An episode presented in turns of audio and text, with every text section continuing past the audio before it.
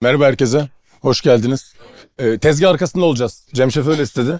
Alışkanlık herhalde. Ee, Evet bir yere tutunmamız gerekiyor. Tamam okey. Ee, Cem Şef'i tanımayanlar varsa e, ben kısaca bir çok kısa bir giriş yapayım. Sonra Cem Şef'e baş, bırakacağım sözü.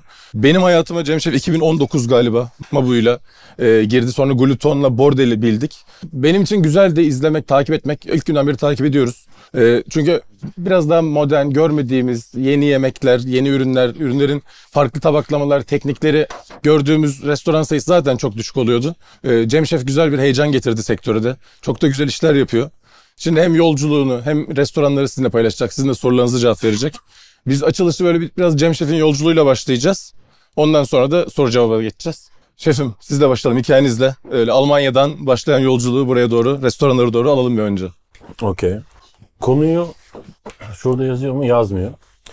Ee, Cem şefiniz beni aradığında dedi ki Cem'cim seni Culinary Days'e davet etmek istiyoruz. Ee, ne yapalım? Nasıl bir konu seçelim diye. Ee, benim de çok yorgun olduğum, çok bıt- bıtkın olduğum e, bir güne denk geldi. Dedim ki abi çok basit bir konu konuşmak istiyorum. Şef ben yurt dışına çıkmak istiyorum.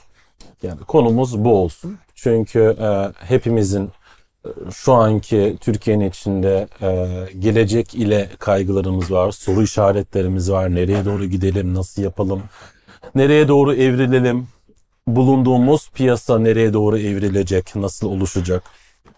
Bu soru işaretler çok olduğu için birçok insanlar tabii ki yurt dışına çıkmak istiyor ve ben yurt dışından buraya geldiğim için ben bir yani bir yabancı burada olduğum için aslında e, tabii ki bana gelip birçok insanlar bu soruyu soruyor. Dedim ki bu konuyu işleyelim. E, ben 2014 yılında e, çıraklığımın 3. senesini doldurmuş. E, Almanya'da çıraklık ve eğitim dediğiniz şey 3 yıl sürüyor. E, bir zanaat öğrenmek istediğinizde. Bu zanaatında e, farklı farklı zanaatlar e, biçiminde e, devlet bunu destekliyor. Devlet bunun kontrolünü yapıyor. Diyor ki sen bir zanaatı öğrenmek istiyorsan bir usta bulman gerekiyor kendi. Ustalar, işletmeler, bir işletme ile anlaşıyorsun. 3 yıl boyunca bu işletmenin kölesi oluyorsun. Devletin verdiği belirli bir maaş, e, devletin organize ettiği, belirlediği belirli bir maaş var. Birinci yıl, ikinci yıl, üçüncü yıl. Ha, ne kadar maaş alman gerektiği belli. Ne kadar çalışman gerektiği belli. Ve e, seni çırak olarak işletmesine aldıysa o işletme, o usta seni aynı anda o işletmeye en yakın olan meslek okuluna göndermesi gerekiyor. Bu üç yıllık e, eğitimin sonuna doğru geldiğimizde bir akşam e, yine Türk kökenli olan e, bir sommelier arkadaşımla beraber e, oturuyoruz, sohbet ediyoruz ve şarap içiyoruz. Üçüncü şişe şaraptan sonra e, aklımıza böyle bir şey geldi. Dedik ki ya biz e, bize Türk diyorlar. Biz ama Türk olarak hissetmiyoruz bizim Türkiye ile pek bir alakamız yok. Çünkü o da benim gibi aslında e, Almanya'da gerçek bir Alman gibi büyüdü. Ben e, Türkiye'deki, e, Almanya'daki Türklerle pek bir kontağım yoktu. Futbol sevmem, Türk dizileri sevmem, nargile sevmem. Tiyatro, bale, dans, dans, yeme, içme dünyasıyla ilgileniyorken onlar kıraathanelerde buluşuyorlardı. Ben pek bir alakam yoktu. Hatta ne kadar çok, ne kadar az Türk kültürüyle alakam vardı. Bunun hep bir standart bir repliğim vardır. Ben İstanbul'a geldiğimde 2014 yılında Zeki Müren kimdi bilmiyordum. Yani o kadar az Türk kültürüyle bir alakam var. Benim için Türk kültürü Tarkan, Mustafa Sandal, Hülya Avşar'dı bu kadar. Yani bitti. Sumak bilmiyordum. Isot bilmiyordum. Nar ekşisi bilmiyordum. Tarhana bilmiyordum. Yok. Ha kendi ailem Türk kökenli. Türk kökenli. Evet ama biz e, Karadenizliyiz. Annem zaten köyden çıkıp direkt almaya geldi. O yüzden mısır ekmeğini çok iyi bilirim. Hamsiyi çok iyi bilirim. Karalahanayı çok iyi bilirim. Gerçek Türkiye'yi bilmediğimiz için dedik ki okey gel bir Türkiye turuna çıkalım ve Türkiye'ye yolculuğa çıktık. Ee, kalan 3 yıl boyunca biriktirdiğimiz ve kalan bütün izin günlerimizi alıp bir aylık bir yola çıktık. 24 saat içine hiç durmadan Almanya'dan Türkiye'ye gelip bir gece İstanbul'da kalıp devam ettik. Toplamda bir 9000 kilometre yaptık. komple yukarıdan aşağı doğru e, Marmaris'e kadar indik. Oradan Taurus Dağları, Denizli, Antalya, oradan aşağıdan işte dümdüz devam Mersin, Adana, Hatay, e, Mardin, Midyat'a kadar. Oradan yine geri dön Erzincan, Ankara. Komple büyük bir tur yaptık. Ve ben e, aslında benim hayatım kaydı orada. Çünkü benim bildiğim değer anlayışı komple değişti. Yani çünkü böyle düşünün. Ben üç dil okudum ve okulda. Böylece belli bir e, farklı farklı bir kültürlerden bir altyapıya sahiptim. Avrupa'yı çok iyi biliyordum. Benim ilk mesleğim çay uzmanlığı. Çay uzmanlığı sayesinde uzak doğu olsun, e, uzak doğu hakkında inanılmaz çok bilgi edinmişim. Türk çayını eh, diye kakalıyorum o zamanlar. Ve Türkiye 3 yıl Almanya'nın en önemli otellerinden, en en top noktada çalışan otellerinden bir tanesinde çalışıyorum. Dünyadan gelen en baba ürünlerle çalışıyorum ve anlıyorum ki benim böyle top nokta çıta olarak koyduğum şey bir hiçmiş Türkiye'deki zenginliğe karşı. Ve e, büyük bir şok geçirmiştim.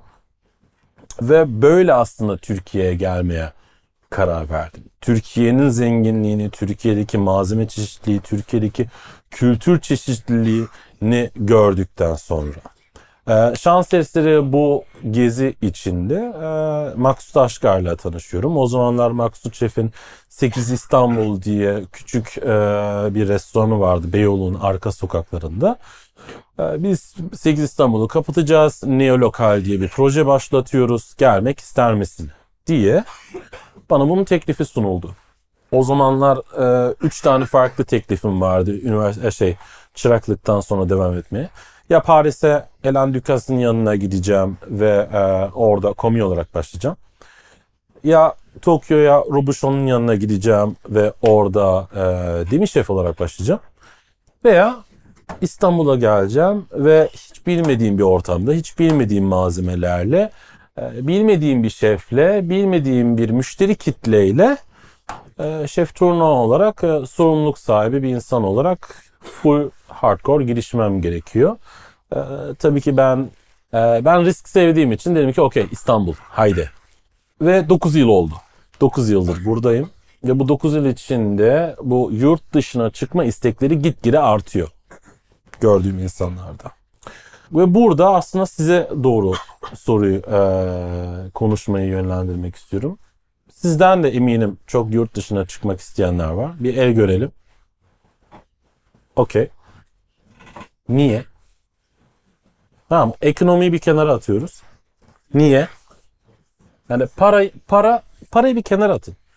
Çünkü bir aşçı olarak kendi işletmenizi yürütmediğiniz sürece veya bir işletmenin içinde ortak olup bir işletmenin içinde değer belli bir seviyeye gelip bir e, isim sahibi olan bir şef olmadığınız sürece gastronomide hiçbir zaman zengin olamazsınız.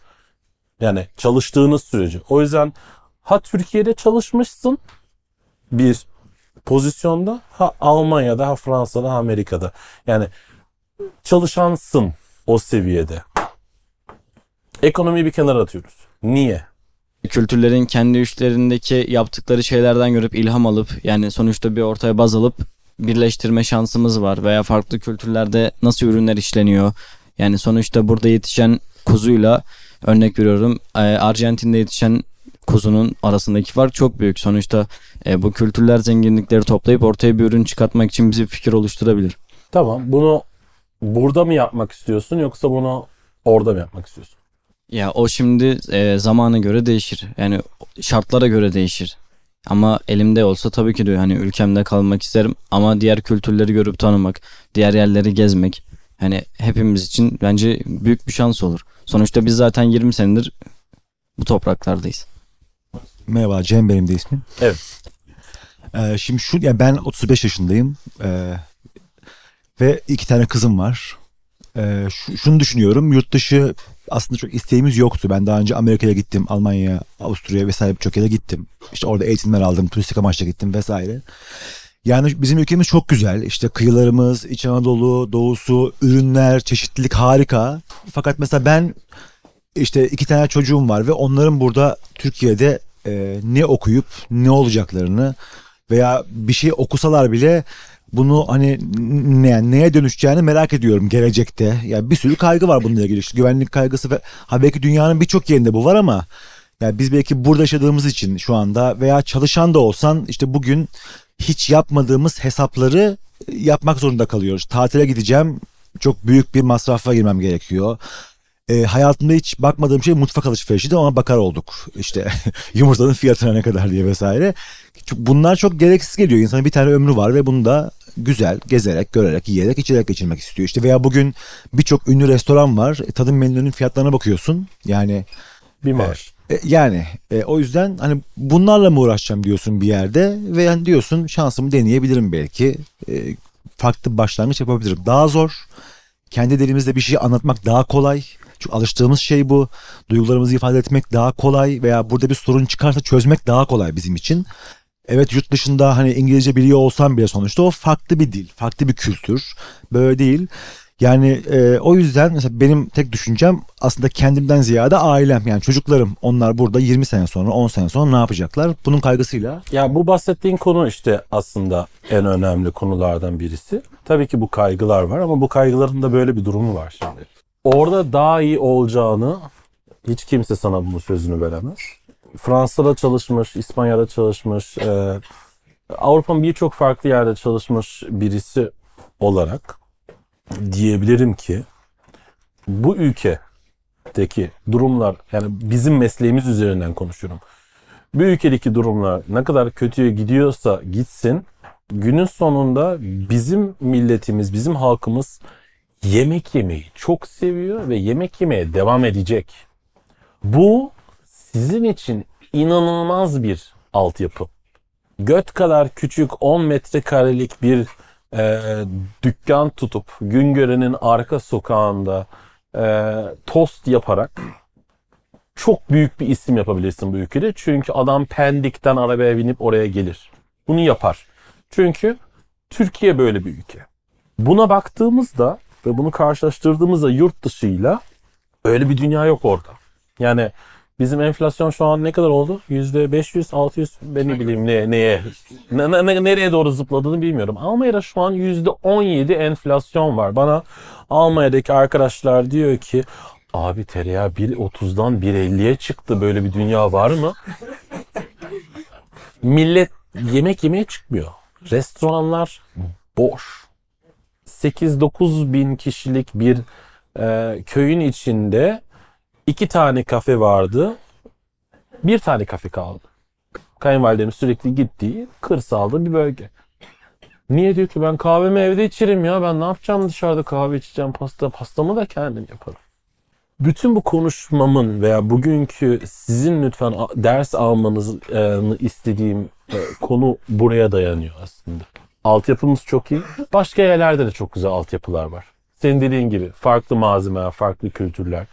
Her yerde alıp da değerlendirebileceğimiz bir şey var. Birleştirip çıkartabileceğimiz bir şey var. Ama günün sonunda bu işin yeme içmenin ticaretine baktığımızda bir şekilde de yaptığınız şeyleri ne kadar fantastik olursa da olsun bir noktada birisine ulaştırmanız gerekiyor ve ulaştırdığınızda da bunun karşılığını alabilmeniz gerekiyor.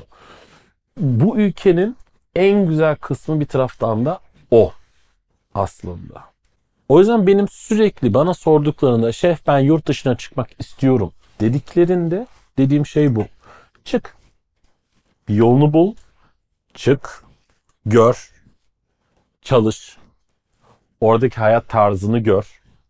Fakat hedefin her zaman geri gelmek olsun diyorum. Ben, ben bunu her seferinde söylüyorum. Çünkü böyle düşünmeniz gerekiyor. Türkiye'nin gastronomisi halen yani bir çocukla karşılaştırıyorsak biz şu an 4 yaşındayız, 5 yaşındayız. Yani daha teenage seviyesine bile gelmedik. Çünkü evet 60'larda 70'lerde ciddi bir Noel Cuisine e, harekatı vardı. E, Necip Usta gibi büyük adamlar vardı. E, Paul Bocuse yarışan, etkinlikler yapan yabancı şefler buraya geliyordu. Bu, bu, bu komple resetlendi. O yüzden burada halen inanılmaz çok yapabileceğiniz şeyler var. Burası halen gelişen bir yer. Burada bir soru vardı. Şefim şöyle, e, ben yurt dışına çıkmak istiyorum ama şöyle bir yerden yurt dışına çıkmak istiyorum. Türkiye'yi böyle dünya haritasına tam böyle ortaya koyun. Batı tarafı benim umurumda değil. Ben o spesifik olarak Orta Doğu'ya gitmek istiyorum. Annem Ürdünlü, babam Suriyeli. Benim ben Hatay'da doğup büyüdüm. Ben yani Orta Doğu yemeklerinin içinden geliyorum. İçinden değil de birazcık daha kuzeyinden geliyorum baktığınızda. Ve şu yüzden gitmek istiyorum. Sizin Türkiye'ye gelip e, hani demiştiniz ya Avrupa'da böyle şeyler yok. Ben de zamanında işte e, Lübnan'ın sınırından geçerken ya da daha iç karışıklıklar varken Suriye'ye gittiğimde yediğim şeylere aynı şeyleri söylüyordum. Bu baharatları nasıl bu kadar iyi kullanıyorlar diye. Hani öyle bir yerden yurt dışına çıkmak istiyorum. Buna ne dersiniz? Mesela sizce ben çıktığımda orada kalayım mı? Orada kalabilecek misiniz? Yani yine Almanya'dan Almanya'dan örnek vereyim size.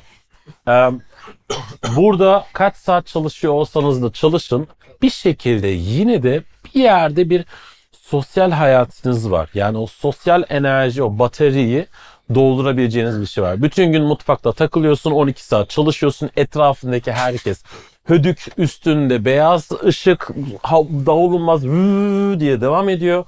Ama günün sonunda çıkıp ben ne bileyim e, arkadaşınla beraber bir bira içip e, dedikodu yaparak yine de birazcık bir şekilde kendine gelebiliyorsun. Bunun Almanya'da olduğunu mu düşünüyorsunuz? Yani 9 saat çalışıyorsun Almanya'da. Ama saat 7'de işten çıkıp eve gittiğinde sokaklar boş. Fransa'da 8'den sonra insanların sokakta olduğunu mu düşünüyorsunuz? İnsanların buluşup yani bunu da çok düşünmen gerekiyor. Yani ben buna burada adapte olabildim çünkü kendime olabilecek en Almanya'ya ve Almanya'daki hayat tarzımla benzer bir bölgeyi bulabildim. Asmalı Mescit. Barısı, kahvesi, varoşu, şurada bir amca heroin çekiyor. Şurada aa pavyon açmış. Selamun aleyküm abla ne haber? Nasıl? Tamam. Bu Almanya'da benim gördüğüm geto hayatına çok yakın. Ha yine de birçok şeyleri tabii ki özlüyorum ama buna yakın bir hayat bulabildim. Bu benim şansımdı. Bir Türk olarak ama yurt dışına çıktığında ve bir Türk aşçı olarak yurt dışına çıktığında bu bambaşka bir mevzu. Yani 5 dakika geç kalıyorum yok otobüsü kaçırdım. Yok öyle bir şey. Annem hasta anneme bakmam gerekiyor. Yok öyle bir şey. Bizim cenazemiz var yarın gideyim. Yok öyle bir şey. Yani hani ben işverenim ve 27 çalışanım var şu an bu 3 restoranla beraber ve tabii ki ben bunlara okey diyorum çünkü bu kültürün bir parçası. Çünkü ben birisine desem abi akşama 20 kişi rezervasyon var gidemezsin der ki sikerler ben kaçıyorum. Yani çünkü buradaki kültürel hayatının çok önemli bir parçası. Bunu buradaki e, iş alanına vermen gerekiyor. Orada öyle bir şey yok. Yani çünkü böyle bir şey düşün. E, hepimizin e, az çok küçük büyük aileleri var, kuzenleri var. Bizdeki olan aile değerleri, bizdeki olan e, sülale değerleri, akrabalar, e, yok yardımcı olmamız gerekiyor. Şu bu yok. Yani ben anlattığımda benim 30 tane kuzenim var, 8 tane teyzem var, 5 tane amcam var gibi. Böyle "Aa, benim bir amcam var onu da 15 yıl önce görmüştüm. Bir halam var ama o taşındı onu görmüyoruz. Bö- böyleler. Yani o yüzden hayatı hayat yapan kısım önemli. Yani bir taraftan iş kısmında ciddi bir sıkıntılar ve ciddi bir yeni bir alışma dönemine giriyorsunuz yurt dışına çıktığınızda. Çünkü oradaki disiplin başka bir şey. Yani sigara sigara kim içiyor burada? Hadi hadi kaldırın. İçiyor anne baba görmeyecek sizi. Ha, içenler bayağı var. Okey. Sabaha işe girmeden içebilirsin. Öğle molan var yarım saat. O sigara mı yemeğe mi harcıyorsun o sana kalmış. Ondan sonra akşam, akşam işe çıkarken içersin. Belki şefin kendisi sigara içiyorsa servis öncesi bir bir sigaraya izin verilir. Öyle bir şey yok. Ee, Burada şef ya iş yok ben bir sigaraya çıksam mı? Okey tamam. Ee, yani bu çok büyük bir fark yaratıyor. Bu aslında en önemli faktörler. Çalışma hayatı iyi güzel. Yurt dışına çıkıp çalışmak istiyorsanız, öğrenmek istiyorsanız, Ama gerçekten öğrenmek için gidiyorsanız okey.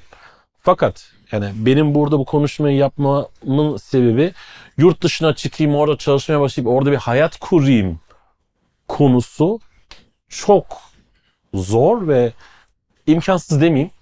Ee, ama bilinçli bir şekilde yurt dışına çıkıyorsanız yurt dışına çıkın. Bilinçli bir şekilde ona göre nerede çalışacağınızı ayarlayın. Bilinçli bir şekilde ona göre e, işletmecileri araştırın. Yani gittiğin o kısa süre içinde en verimli şekilde nasıl oradan geri dönebilirsin ona bakman gerekiyor. Şimdi e, ben de Almanya'dan geliyorum. Şimdi sadece bu okul için burada Hoş yazıldım. Merhaba, hoş buldum. E, sizin için sizce e, ne daha rahat? Yani İstanbul mu daha rahat yoksa Almanya mı? Almanya çok daha rahat Evet ama şey ama çok sıkıcı. onu soracaktım işte. Evet. Ve e, Bir de nasıl- Almanya'da gastronomiden para kazanamıyorsun. Bir de o var. evet, ben zaten çocukluğumdan beri de gastronomiden geliyorum. Evet. Yani oradaki çarpanlar çok daha düşük. Almanya'da yapılan çarpan bu. Yemek sıfıra sıfıra çıksın abi bir şekilde. Masraflarımızı kapatsın. içecekten para kazanırız. Yani Almanya'da yemekten neredeyse hiçbir şey kazanmıyorsun. Çünkü Almanya'daki yeme içme harcama alışkanlıkları e, çok daha farklı. Yani Almanlar ciddi bir şekilde bir, bir, bir cimrilik var. Çünkü 2. Dünya Savaşı'ndan sonra daha ikinci, üçüncü generasyon yani o tutumluluğu ciddi bir şekilde görüyorsun. Bu tutumluluk olduğu için de adam diyor ki ya ben no yani.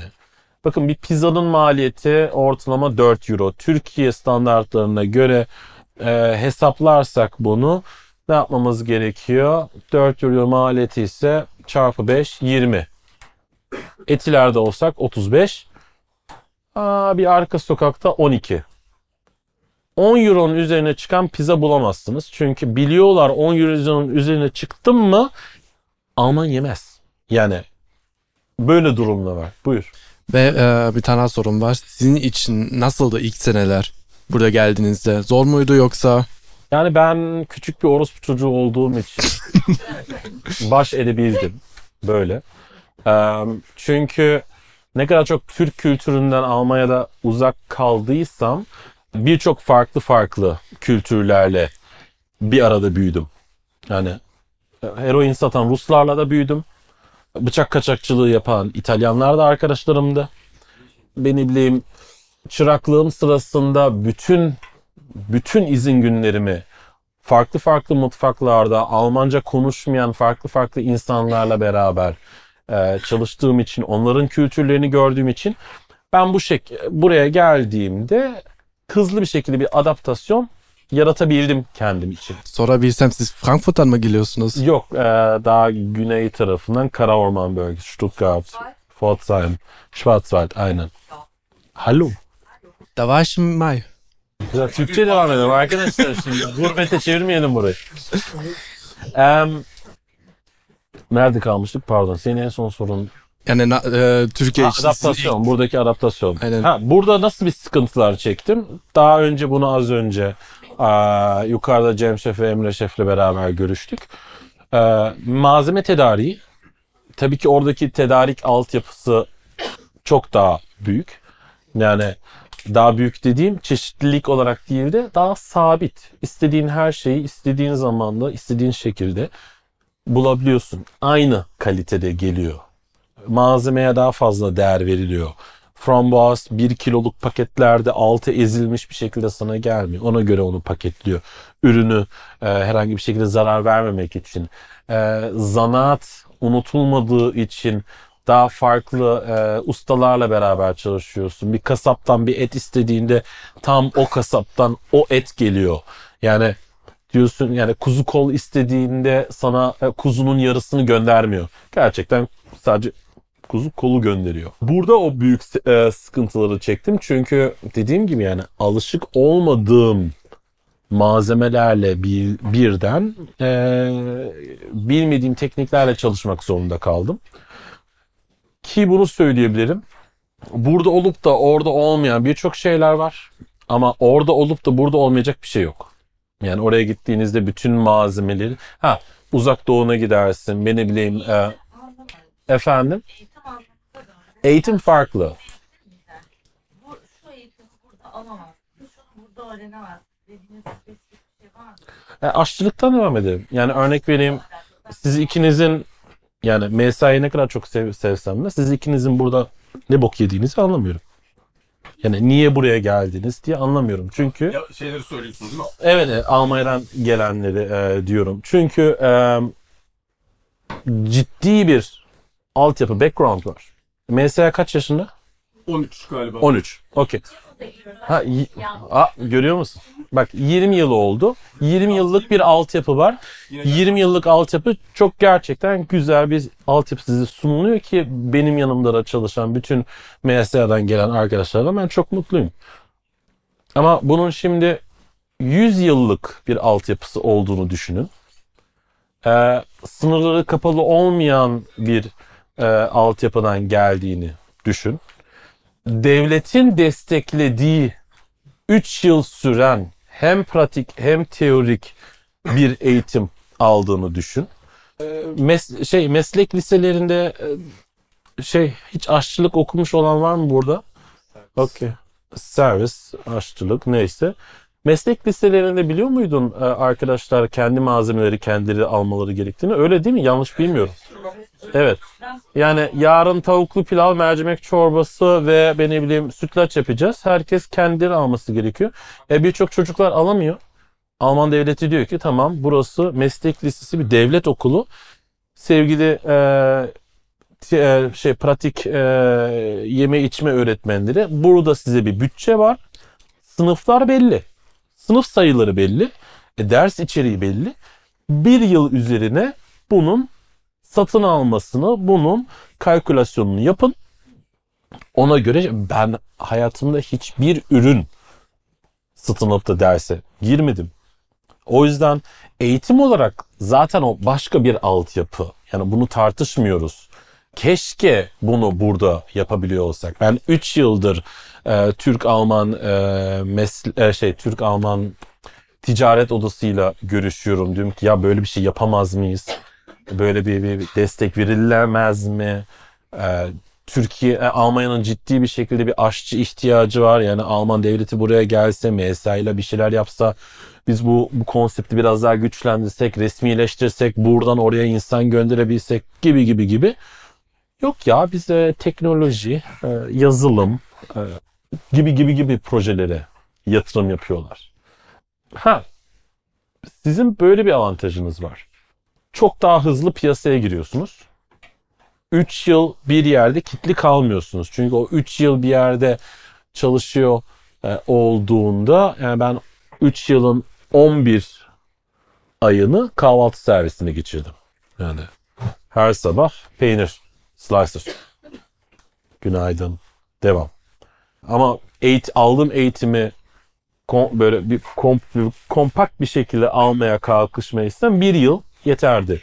Orada gerçekten öğrendiklerimin hepsini almak istesem. Burada hızlı bir teorik bir eğitim alıp direkt piyasaya düşebiliyorsunuz. Ve piyasada da hızlı bir şekilde gezebiliyorsunuz. Yani hızlı bir şekilde gezebiliyorsunuz avantajı bu. Burada bir yıl bir yerde çalışıp 9 ay bir yerde çalışıp e, veya 6 aylığına 5 aylığına sezona gidip oradan çıkıp başka bir yere geçebiliyorsunuz.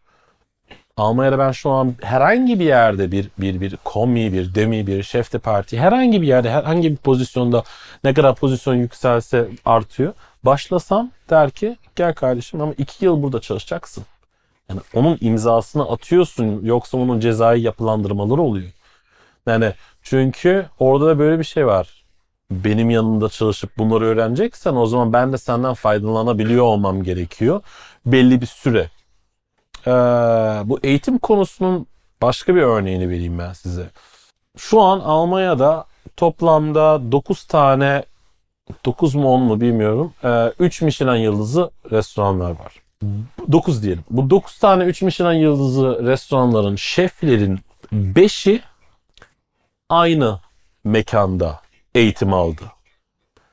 30 yıl boyunca 3 Michelin yıldızını tutan Harald Wolfart'ın Kara Orman'ın ortasındaki restoranında hepsi hayatlarının bir döneminde orada çalıştılar. Fakat bu 5 kişinin birleştiren bir noktası var. Hepsi bir, bedavaya çalıştı ve arkasında para veren bir kişi vardı. Para veren kişi de her zaman ilk çıraklıklarını ve eğitim aldıkları otellerin sahibiydi. 3 yıl eğitim aldıktan sonra sen de bir şeyler görüyorum dedi. Ben seni gezdireceğim. 3 yıl boyunca 6 ay burada, 6 ay burada, 6 ay burada, 6 ay burada, 6 ay burada çalıştıktan sonra öyle bir birikime ulaşıyorlar ki 2 yıl içinde ilk yıldızını alıyorlar, ilk restoranlarını açıyorlar. Ve böyle ciddi bir şey var. Bunu normalinde Almanya'da bunu yapabilmek çok zor. Yani yurt dışında bunu yapabilmek çok zor. Çünkü gittiğin her yerde diyor ki ya minimum bir buçuk yıl buradasın. Çünkü ben 6 ay seni eğiteceğim. Sen işimi görmeye başladığın an itibaren gideceksin. Bu Türkiye'de bu konu çok daha kolay. Çok daha hızlı bir fluktuasyon çünkü oluşuyor buradaki piyasada. Traube Townbach. Kara Orman'ın e, ortasında. Bilir buradaki arkadaş. E, başka soru var mıydı? Devam. Şefim yaşım bu arada 20. Evet. 20 yaşındayım. Ankara'lıyım. Turizm meslek lisesi mezunuyum. Eğitim konusu Almanya ile karşılaştırılamaz çünkü rezalet ötesi. Ben 3 sene boyunca burada şu an aldığımız yani 4 ay içerisinde aldığım eğitim ben 3 sene içerisinde aldım. Ve patatesinden etine, tavuğuna, balına her şeyini ben kendim götürdüm. Evet. Malzeme eksikliği de biz çok yaşıyorduk. Yani iki tane e, döküm tavayla et yaptığımı biliyorum. Tavuk yaptığımı biliyorum. Ama bizim e, Türkiye'deki m, benim birçok meslek lisesindeki arkadaşlarım hiçbiri bu arada bu mesleği yapmıyor. Çoğu otosanayide çalışıyor. işte serviste çalışan var. Farklı işler yapan var. Bizim Türkiye'den çıkma sebebimiz şu. Yaşam kalitesi, yaşam hayatı. Yani eğitimde bile bu kadar kötüysek yani e, eğitimde bile hiçbir şey yapamıyoruz, Bak, yaşam gidemiyoruz. kalitesi çok önemli bir kelime. Fix bir şekilde size söyleyeyim. Türkiye'de çalışıp çalıştığımızla yaşıyoruz. Yani yaşamak için çalışıyoruz. Yurt dışında e, çalışmak için yaşıyorsun. Çünkü oradaki bariyer o kadar yüksek ki e, orayı zıplamak çok zor oluyor. O yaşam kalitesi e, ne ulaşabilmek yurt dışına çok çok zor. Yani benim de Türkiye'ye gelmemin sebeplerinden bir tanesi buydu. Büyük balıklar arasında küçük bir balık olup çırpınmaya mı çalışacağım? Yoksa birçok küçük balıklarla beraber büyümeye mi deneyeceğim? Yani yurt dışına çıkın, çıkmayın değil. Eğitim için çıkın. Bunu kovalayın. Zanaat birimlerini ulaşın. Oradan stajlar bulmaya çalışın. Yeri gelir e, turistik e, vizeyle çıkıp ona göre stajlar ayarlayın. Yani bunlar çok çok çok önemli. Eğitim konusunda çok önemli. Fakat Türkiye'den vazgeçmeyin. Aslında benim söylemek istediğim şey bu. Türkiye gastronomisinin ciddi bir şekilde size ihtiyacı var ve size de çok verebileceği bir altyapısı var. Şimdi ben biraz şeye çekeceğim konuyu. Ben buradaki restoranları sormak istiyorum ama hani Cem Şef benim asıl sormam, sormak istediğim şimdi bir şef restoranı demin de şurada konuştuğumuz sizle. Yemek yapmak evet çok güzel ama yemek yapmanın dışında bir sürü dertle uğraşıyorsunuz. Üç dükkan, e, hepsi size bağlı. Ekibi, yemeği, satın alması, osu busu, maddi kısımları, lokasyon, dükkan derken bir sürü şey çıkıyor. Biraz bunlara girelim istiyorum. E, hem restoranların belki biraz açılış yolculuğunu da anlatabilirsiniz adım adım. Bir de işte nelerle uğraşıyorsunuz, vaktiniz nasıl geçiyor? Az önce ilk konuşan, e, ikinci konuşan arkadaş, evet. e, Bizim buradaki sorunları daha çabuk çözebiliyoruz demişti. Evet, burada bir sorun olduğunda altyapı olsun, mutfakta olsun, serviste olsun daha hızlı çözebiliyoruz. Ama çok daha çok sorunumuz oluyor. E, restorancılıkta böyle bir olay var. E, benim baktın mı aslında 3 tane şef restoranım var gibi bir durum var. Yani Mabu'yu 5 yıl önce ilk açtığımızda e, çok küçük bir yatırımla girdik. E, 200 bin liraya dükkanı devir aldık. 20 bin liramız vardı. E, kendimiz boya balona e, masaların üzerine bir cila attık. E, geri kalan var olan orada mekanda ne varsa onlarla başladık. Yani yatırım yapabilecek, yeni bardak alabilecek, yeni tabak alabilecek hiçbir altyapımız yok. Pandemi öncesiydi bir de değil mi? Pandemi öncesiydi 2019'da. Ve em, ben mutfaktaydım. Aşağıda da bir garsonum vardı. Sıfırdan başladık. Yemek yaptık. Sattık. Yemek yaptık. Sattık. Müdavimler oluştu. Kulaktan kulağa yayılmaya başladı. Ve bir harekete girdik. Ve o hareketten gitgide büyüdük. Em, Türkiye'de insanlar dediğim gibi yemek yemeyi sevdikleri için biz bu şekilde buradan bir yerden başlayabildik ve ilerleyebildik. Ee, sonra geçen sene bir e, gayrimenkul imkanı bize geldi ve 8 yıldır Asmalı Mescid'in direkt ortasında boş duran iki tane iş, e, yer bize teklif edildi. Ve e, aslında Beyoğlu'nun içinde gördüğümüz eksikleri analiz ederek e, bu işe giriştik. E, bir glutonu açtık. Gluton sabahları ee, biraz Alman biraz Fransız usulü bir kahvaltı hizmeti veren ama yine de malzemelerde her zaman e, Türk malzemelerine dayanıyoruz.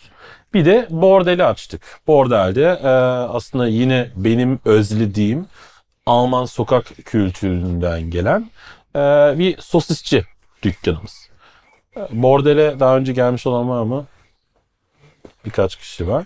E, ekmek arası sosis yapıyoruz büfe sosisi gibi değil daha büyük ve gerçek et, gerçek bağırsak ile yapılmış ızgarada pişen e, sosis türlerimiz var. E, currywurst denen bir şey var. Ve aslında kendisiyle dalga geçen çünkü e, bordelin Türkçe karşılığı kerane. Bölge full keranelerle zamanında doluydu. E, ve normalinde Almanya'da keraneden çıkıp e, Hamburg'da, Berlin'de bu currywurst, bratwurst yemeye giden bir yer olduğu için biz dedik ki okey biz de Beyoğlu'nu bir kerane kuralım aslında. Ee, ve bu üçün yani ben 3 ayda bir menü değiştiriyorum. Çoğu şef arkadaşlarım bana çok sık değiştirdiğimi söylüyor. Çoğu misafirler e, ya daha son menüyü düzgün yiyemedik niye yine değiştirdiniz diyorlar. Benim alışkanlığım bu. Ben bu şekilde gördüm, bu şekilde devam ediyorum. Ve bu 3 ay içinde menüyü değiştirmek için e, menü yazması, denemesi ve değişim noktası belki bir haftamı 10 günümü alıyor. Onun dışında bu 3 ayın içinde full sadece e, altyapı, çalışan, sigorta, e, elektrik, doğalgaz, makine bozuldu, dolap ezildi, malzemeler gelmedi, müşteri şunu beğen, ışığı beğenmedi, müşteri şunu beğenmedi diye bunlarla uğraşıyorsunuz. Restorancılığın %90'ı aslında lojistik. Bütün bu saydıklarım hepsinin aynı anda bir çarkın içine dönebilmesini ayarlayabiliyor olmanız gerekiyor. Yeterince zeytinyağı aldığımız zeytinyağımız her zaman var mı? Aynı kalitede geliyor mu? Geçen seneki aldığımız patates bu seneki patatesten niye farklı? Aynı terakçı, aynı toprak. E, müşterinin belli bildiği bir kalite var. Bu kaliteyi nasıl tutacağız? Yeni gelen çocuk e, müşterilere farklı konuşuyor. Hemen onun eğitimini vermen gerekiyor. Herkes aynı ağızdan yemeği aynı şekilde anlatabilmesi için onun eğitimini vermen gerekiyor. Tarif, standartizasyon çok önemli. Sen diyorsun ki okey bonfile tam 54 derecede pişmesi gerekiyor. Yeni gelen şef de parça diyor ki yok ya biz 58 öğrendik. Hep 58 yapıyorduk. Ciddi bir şekilde bunlarla uğraşıyorsunuz. Yani e, Türkiye'de restoran açmak ne kadar bir taraftan eğlenceli ve bir, bir, bir haz veriyor olsa da ve düzgün güzel bir iş yaptığınız sürece başarılı olabileceğinizden emin olabileceğiniz kadar olsa da bazen de diyorum ki ya maaşımı alsam bir yerde otelde banket yapsam yani bassam 50 kilo püre 500 porsiyon bonfile yanına haşlanmış havuç garnitür yani çok ciddi gitgelleri var bu işin. Çok uzun saatler harcıyorsunuz. Ee, işiniz asla bitmiyor. İşinizi ciddi bir şekilde sevmeniz gerekiyor. Ben bütün gün boyunca çoğunlukla yorgun oluyorum. Fakat o ilk tabak çıktığında tabaktaki şeyi istediğim gibi tabağa koyabildiysem, istediğim ürünü istediğim şeye ulaştıysam bir onun mutluluğu ve iki müşterimin, misafirimin o tabağı yediğindeki e, mutluluğu işte onun için yapıyorsun aslında yani. Ondan zevk aldığım için o beni toparlıyor. Ben çok mu pesimistim bugün? Kusura bakmayın ya. bence. Yani eee, şey yanlış beklentilere piyasaya girmenizi istemiyorum. Bu çok önemli. Çok güzel bir meslek. Ciddi bir şekilde kendinizi geliştirebileceğiniz, ciddi bir şekilde eee, ilerleyebileceğiniz bir meslek. Ama sert bir meslek. Yani bunu bilin. Çok çalışmanız gerekiyor. Ben benim kızım 4,5 yaşında. Ben kızımın ilk iki yaşını doğru düzgün hatırlamıyorum bile. Çünkü e, Mabu'nun açılış zamanına denk geldi. E, metrodan ürün sipariş vermeye kadar bile bütçemiz yoktu yani. Çünkü sipariş verdiğinde koli alman gerekiyor. E, koli domates alacak param yok. Ben bir kilo alabiliyorum. O yüzden alışverişimizi kendimiz yapıyorduk. Kendim gidiyordum, seçiyordum, toplayordum, geliyordum. E, temizliğimizi kendimiz yapıyorduk. Çünkü temizlikçi tutmaya paramız yoktu. Yani imkansız mı? Değil. Çok çalıştığınızda yapılabilir. Ama sizin asıl olarak çok büyük bir avantajınız var. Yani bunu unutmayın. Her birinizin kendi ailenizde, evinizde gördüğünüz kültür aslında ciddi bir avantaj.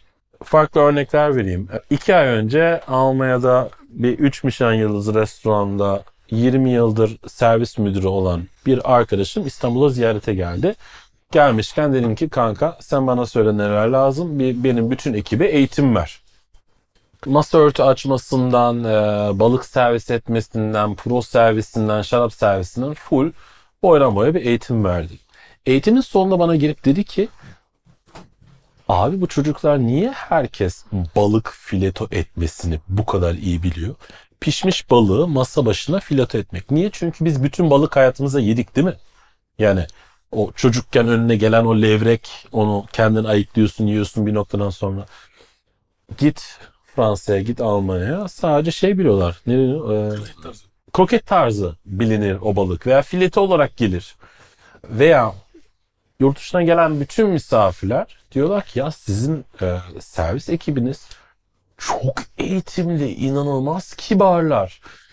Yani e, bunu söylediğinde o çocuk bir haftadır benim yanımda çalışıyor ve ben ona tek bir briefing verdim. Verdiğim briefing bu.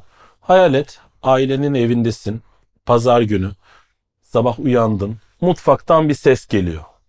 Ha siktir, misafir geldi. Ne yapıyorsun? Kalkıyorsun, elini yıkıyorsun, giyiniyorsun ve o an böyle o mutfağa girdiğinde bir, bir, bir tebessüm vardır ya böyle hem kibar ve mesafeli olman gerekiyor hem yakınlık merhaba nasılsınız e, filan hoş geldiniz filan. Bu o yakınlık ve o mesafe o bizim kendi ailemizden gördüğümüz bu yani yurt dışına gidip de herhangi bir Michelin yıldızı e, restorana gittiğinizde bu yakınlık ve bu profesyonellikle insanlar servis ediyor. Çoğu burada isim söylemeyeceğim üstten bakarak servis eden e, e, restoranlarımız o değil. Yani çok iyi, çok lüks, çok mega bir şey yaptığın için kendini bir box zannedip o değil.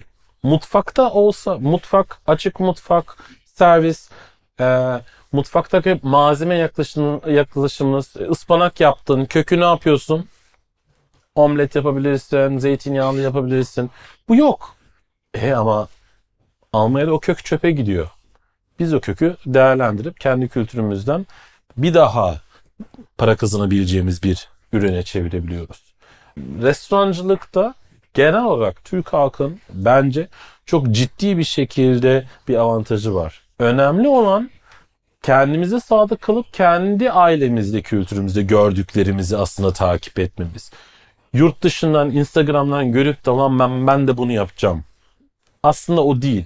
Orada en büyük hata yapıyoruz. Çünkü bize ait olmayan bir kültür ve otomatik olarak biz onu takip etmeye başladığımızda aslında kendimiz olmadığımız için samimi de olmuyoruz. Yani bu ciddi büyük bir fark yaratıyor. Soru var mı? Şefim bir de bitirmeden önce biraz geleceğe doğru gidelim. Planlar, projeler belli olan paylaşabileceğiniz bir şeyler var mı? Nasıl ilerleyecek Mabu, Gluton? Evet geldik yine ekonomiye. Bakın ben de 9 yıldır buradayım. Ee, ben de çocuğumun eğitimini düşünüyorum. Ben şu an crash için 200 bin lira veriyorum ve anaokul şimdiden bir daha bir 200 bin lira istiyorlar. Ben de piyasanın nereye doğru gittiğini düşünüyorum. Örnek vereyim gluton. Glutonu biz bir e, deniz ürünü bistrosu olarak açtık. E, geçen hafta menünün %50'sini değiştirdim. Deniz tarağını çıkarttım. Jumbo karidesi değiştirdim. İstiridye kaldı ama ne yaptım? İki makarna yerine beş makarna yazdım. Tavuk yoktu tavuk ekledim. E niye? Çünkü alım gücü düşüyor ve sen yine de lezzetli bir şey sunmak istiyorsun. Biz üç tane küçük butik e, dükkan e, işletiyoruz. Üçü de Asmalı Meşrit'in içine. Üçü de mahallede iş düştü mü üçü de düşüyor. Tabii ki burada da ona göre taktik bir şekilde ilerlemek gerekiyor. Ee, ben de böyle bir e, karar aldım gelecek için örnek vereyim. Bir menülerle oynamamız gerekiyor. Çünkü idealist olmaya gerek yok. Evet ben o deniz tarağını satmak istiyorum. Ben bütün istakozlar sunmak istiyorum. Ben e, masa başında bütün somonları fileto edip 8 kişilik bir gruba servis etmek istiyorum. Çok isterim. Ama şu an onun zamanı değil. Yani bunu da bilinçli bir şekilde görmek gerekiyor. Çünkü o yapmak istediğin şeyi yapabilmek için işte bazı dönemlerde de aslında yapmak istemediğin ve aslında satmak istemediğin o makarnayı satman gerekiyor. Öbür türlü bu iş olmuyor. Biz bordeli büyütmeye karar verdik. Çünkü en düşük fiyatlandırmaya sahip olan ve yine de en çok insanlara ulaşabilecek e, altyapı o. E, Gluton şimdilik öyle kalıyor. Markis Pastanesi'ni bilenler var mı? E, Beyoğlu'nun çok ünlü, çok efsane, maalesef neredeyse 8 yıldır boş duran tarihi bir pastane. E, Markis Pastanesi'ni hedefledim. Bunu açık açık her yerde söylüyorum. Oranın mal sahibi birileri aldı, biliyorum. Onun oğluyla tanıştım. Ona şimdi yavşıyorum sürekli. Markis Pastanesi böyle son bir yine realistik olmayan bir planım. Türkiye'de gastronomi böyle. Bir bir idealin ve realistik olmayan planların olması gerekiyor. Böyle lan bu yok. Ben bunu yapmak istiyorum. Buraya doğru yükselmek istiyorum. Bir taraftan da o patsoyu yapacaksın. Yani o çünkü bunu yapabilmek için buradan bir yerden para kazanman gerekiyor. Mikla uzun süre nam nam kronotrop falan desteğiyle gidiyordu tabii mesela ki. çok mantıklı bir şey o matematik. Mikla daha son 2 yıldır, 3 yıldır para kazanmaya başladı. Şimdi sattı galiba. E, şimdi komple sattı ve yani asıl parasını Kronotrop'tan Evet. ve Namdam'dan Evet. e, kazandı. Ama bu şekilde 19 yıl boyunca Mikla devam edebildi ve günün sonunda o 19 yıldır aslında uğraştığı, buraya getirmek istediği kurumu buraya getirip yıldızını alabildi. Geçen dönemki Culinary Days'in sonunda Cihan Şef ile Üryan Şef burada şey anlattılar. İşte Gile dönemi, sonra tabla, fine dining öyle kastık, böyle kastık. İyice kendimiz olan görevimizi kaybettik falan diye anlattı. Yani çünkü müşteri gelmiyor. Bir de tam bombalamalar zaman işte Ankara falan karışıktı dönem. Ee, gezimezi. İşte hatta Bo- Bottura geldi diyor. Bottura yedirdik. Bottura beğenince diyor biraz kendimizi görevimiz geldi. Onlar şey anlatıyor yani. Böyle öyle idealist takılıp zora düştük ve sonra biraz daha halka ulaşabileceğimiz ara bir şey yakalayalım deyip işte o Zulalar, Batartlar grubuna geçti. Yani öyle bir şey restoran zinciri açmaya başladılar falan. Mantıklı. Böyle bir realite var çünkü gerçekten. Yani bunu Çok da haklısınız. Bu arada bu da Almanya'da öğrenebileceğiniz bir şey. Ne satıyor, nasıl satıyor? Yani o kadar şu an moda olan saçma bulduğunuz bir ürün. Hadi. Ha? Okey. Çok iyi. Çok iyi. Taze makarna okey tartışılabilir ama sushi çiğ köfte. Şey olarak düşünüyorum ben onu. Parmesan tekerinde sadece Ha, göstermelik par- onu mu? döndürüyorlar böyle O, okey. O saçma evet. O parmesan tekeri içine. O, o saçma zaten. Biraz Çünkü onu sosyal doğru düzgün yapmıyorlar onu. Onlar, onlar Yayılmadı o kadar be. Neyse e, çiğ köfte çok iyi bir örnek. Bak ne kadar saçma olsa da ben ne kadar çok çiğ köfteyi sevmesem de böyle belki ayda yılda bir bir aklıma gelir yerim. Var olan ve tüketilen bir ürünü alıp el emeği ile yeni bir hale soktu. Yeniden yeni insanlara, yeni bir kitleye satmaya başardı. Şimdi o Beşiktaş'taki yer o çiğ köfte şeyini başlattı. E bunun üzerinde bu nereye doğru ilerledi? Şu an yurt dışında birçok amüsbuşlarda çiğ köfte görebiliyorsun. Birçok vegan menülerde çiğ köfte görebiliyorsun. Çünkü gerçekten yurt dışına çiğ köfte işi sushi olarak tanıtabildik. Bir o. Bunun üzerine nereye devam etti? O çiğ köfteyle yeni paralar, yeni bir altyapı kazandığı için, böyle bir şey yapabildiği için ne oldu? O ses ki en büyük zincir o ses. Karaköy'e bir o ses gurme kurdu ve artık orada eski üstün artık kimsenin aslında aramadığı bir yeme şeklini geri getirip havanla e, mermerin içinde eti vurup eski üstü çiğ köfte yapıyor. Çünkü çiğ köfte yeniden moda oldu. Yani çok saçma. Yani çiğ köftenin etrafına jambon, cheddar e, ve e, öylesine kadar haşlamış pazıyı sarmak gerek yok. Zaten orada sadece limon tuzu ve boya ile yapılmış nar ekşinin tadını alıyorsun. Ona da gerek yok. Okey. Ama bu bir düşünce şekli ve yeni yerlere yol açıyor. Ve ne oldu? O saçma ürün çıktığı için, başarılı olduğu için başka bir yerde e, kaliteli ve gerçek çiğ köfte deneyimi yaşayabileceğimiz başka bir altyapıya bir e, bir imkan sundu. Bütün ürünleri şef ne sunuyorsak Doritos koyuyorlar, cheddar peyniri koyuyorlar. Hem orijinalliğini bozuyorlar hem piyasasını düşürüyorlar ülkede. Ya burada e, şey ayırmamız lazım. Bir yani Doritos bir marka, cheddar bir ürün. Doritos galiba sushi'den geldi aklına. Şimdi Doritos kapalı. Tamam evet çok sushi, evet şey- çünkü komagene komagene Her şeye koyuyorlar şef, her şeye. lezzetliydi o. Ben sevdim. ben her boku yiyorum arkadaşlar. Ben her şeyi tadıyorum, her boku yiyorum. Yani bir yerde bir, bir şey görüyorsanız böyle bir ısırık alınmış o bendim. Şef benim bir sorum daha vardı. Ee, Beyoğlu hakkında eksikleri gördük, analiz ettik diyordunuz. Eksik gördüğünüz şeyler nelerdi veya eksik hani nelere dikkat ettiniz? Şimdi e, ben Beyoğlu'nu çok sevdim.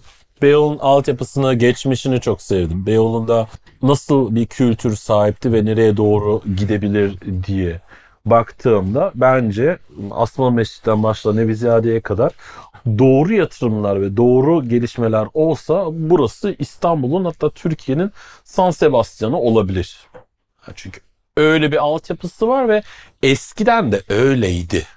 Yani Pera Palas'ın yanında Garden Bar diye bir jazz kulübü vardı. Dünyanın dört bir tarafından insanlar oraya geliyordu. Em, ve e, bir yerde bir mekan açmak istiyorsanız o yerde gezin. Kimler yaşıyor orada? Ve o yaşayan insanların temel ihtiyaçları nedir? Ee, ben ne kadar çok gastronomik harikalar yaratmaya çalışıyor olsam da olmayan şeyleri bulmaya çalışsam da şu an Astromeş'teki en başarılı işletme bir yıl önce köşeye açmış olan 30 metrekarelik pastane. Çünkü poğaça, börek, simit yoktu. Yani bu eksikleri görüyor olmak gerekiyor. Ee, ve bizde böyle bir şeydi. Pandemiden sonra gece 12'den sonra yiyebilecek büfe mekan bir şey kalmadı. Hem restoran çalışanları, bar çalışanları hem dışarıda gezeyenler bir şey yiyemiyor. Çünkü saat 10.30-11'den sonra barlarda fritözler de kapatılıyor. Patates de yiyemiyorsun bir şey yok. Dedik ki okey biz zaten Alman sokak kültürünü ve e, currywurst'u, bratwurst'u kendimiz için özlüyoruz. Bu burada olabilir. Onu başlattık. E, yine Beyoğlu'nun göbeğine Nevizade Asma Meşit'i alalım.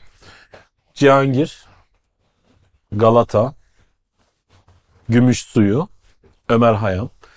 Böyle bir dörtgen oluşturuyor.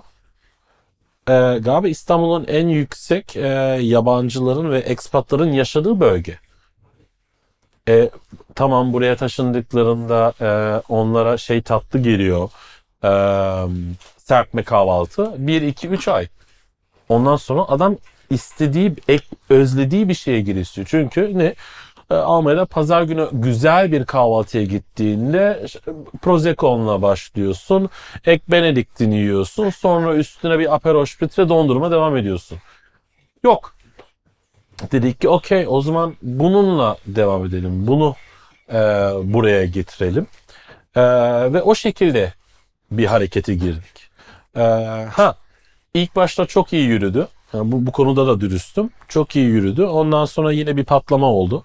E, ve anında insanlar kendisini geri çekmeye başladı. Birçok ekspatlar yine buradan taşıdı ve benim kalkülasyonum biraz suya düştü. Ee, ilk başta başlamış olsaydı şu an burada bir Rolex vardı. Yok. Ee, o yüzden de az önce dediğim gibi okey ben bu Rolex istiyorsam başka bir şey yapmam gerekiyor. Yabancıları aslında hazırladığımız şeyi alıyoruz. Arkaya atıyoruz. Makarnayı yerine koyuyoruz. Bu şekilde devam ediyoruz. Çünkü gelen Rus müşteri o makarnayı istiyor. Gelen İngiliz müşteri o kızartılmış e, sosisli patatesi istiyor. Birasını içmek istiyor. E, bu aslında buradaki e, analizin sonucu. E, çoğunlukla da beklediği gibi her şey e, yürüyemiyor olabiliyor. Lokasyonu değiştirmek şu Ee, lokasyonu değiştirmeyi çok düşündüm. Bana Nişantaşı'ndan inanılmaz çok teklifler geldi. Siz Nişantaşı'nda olsaydınız inanılmaz olurdu. Okey. Ee, eminim bok gibi satardı. Tamam. Ee, çünkü gerçekten benim yaptığım yemekler ve benim yaptığım tat biçimi bir Nişantaşı tayfası. Ee, benim şu an Beyoğlu'nda yaptığım şey öyle özel bir şey yaratmaya çalışıyorum ki o adam Nişantaşı'ndan Zekeriya Koy'dan Beylerbeyi'nden Beyoğlu'na geri gelsin. Ha, geri geldiğinde bir kere geri geldiğinde eski günlerini hatırlıyor ve o yolu yeniden yapmaya başlıyor.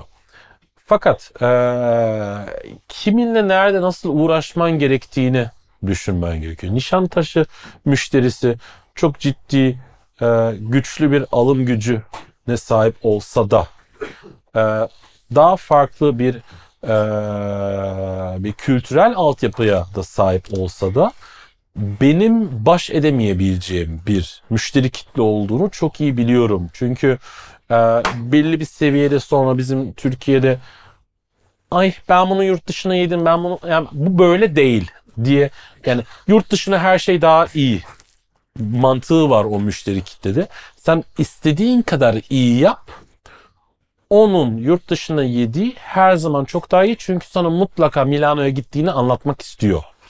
Yani onu onu paylaşmak istiyor ki ben buna herhangi bir şekilde bir, bir yorum yapmıyorum. Okey paylaşsın.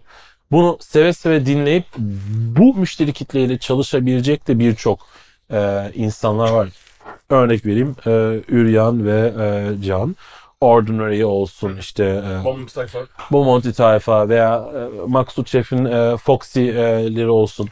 Benim yapamayabileceğim bir durum bu. Yani de bana gel e, az önce konuştuk e, Üsküdar, Kadıköy, Rıdım, e, İskele'de bir Büfe. moda da değil. Bir büfe açalım. Vapur önüne ya. Bak vapur önünde bir büfe açalım. Okey full varım. Tamam. Halk. Halkla irtibat kullanabilirim. Hiçbir sıkıntı yok. Ama e, bu alanları hep çok düşündük. Beni o yüzden hiçbir şekilde bir daha bir AVM'de de görmüyorsunuz. Bağdat Caddesi. Ee, orası da bana göre değil. Ee, yani çok düşündüm. Çünkü e, ben şey Beyoğlu'na geldim, Beyoğlu'da kalmam gerekiyor değil. Yani ciddi bir şekilde e, bütün her yeri araştırıyorum, potansiyellere bakıyorum. Ama e, iyi araştırmak gerekiyor. Çünkü e, doğru ürün elinde olsa da, doğru bütçe olup da, doğru e, dekorasyon ve mekanı da yapabiliyor olsan da, yatırımcın da olsa da günün sonunda sen o müşteriyle hitap olman gerekiyor. E, sen o müşteriyle konuşuyor olman gerekiyor. Senin garsonun müşteriyle konuşması gerekiyor. E, insanlar e, çok nadir bir yemek için bir yere gidiyorlar. Daha çok gerçekten o kişilere gidiliyor. Yani benim müşterilerim gluton veya bordere geldiklerinde, e, gluton veya mabuya geldiklerinde, mabuya geldiklerinde beni görmeye geliyorlar. Glutona geldiklerini beni artı bizim e, restoran şefimizi Canan Hanım'ı görmeye geliyorlar. Hatta daha çok Canan. Bordel mesela ama bordele yemeğe geliyor. Ama bordelin de oturup sohbet edecek bir alanı yok. Yani arka duvarda bir tane tahta var. Tahtanın başında sosisini yiyorsun, biranı içiyorsun, devam ediyorsun.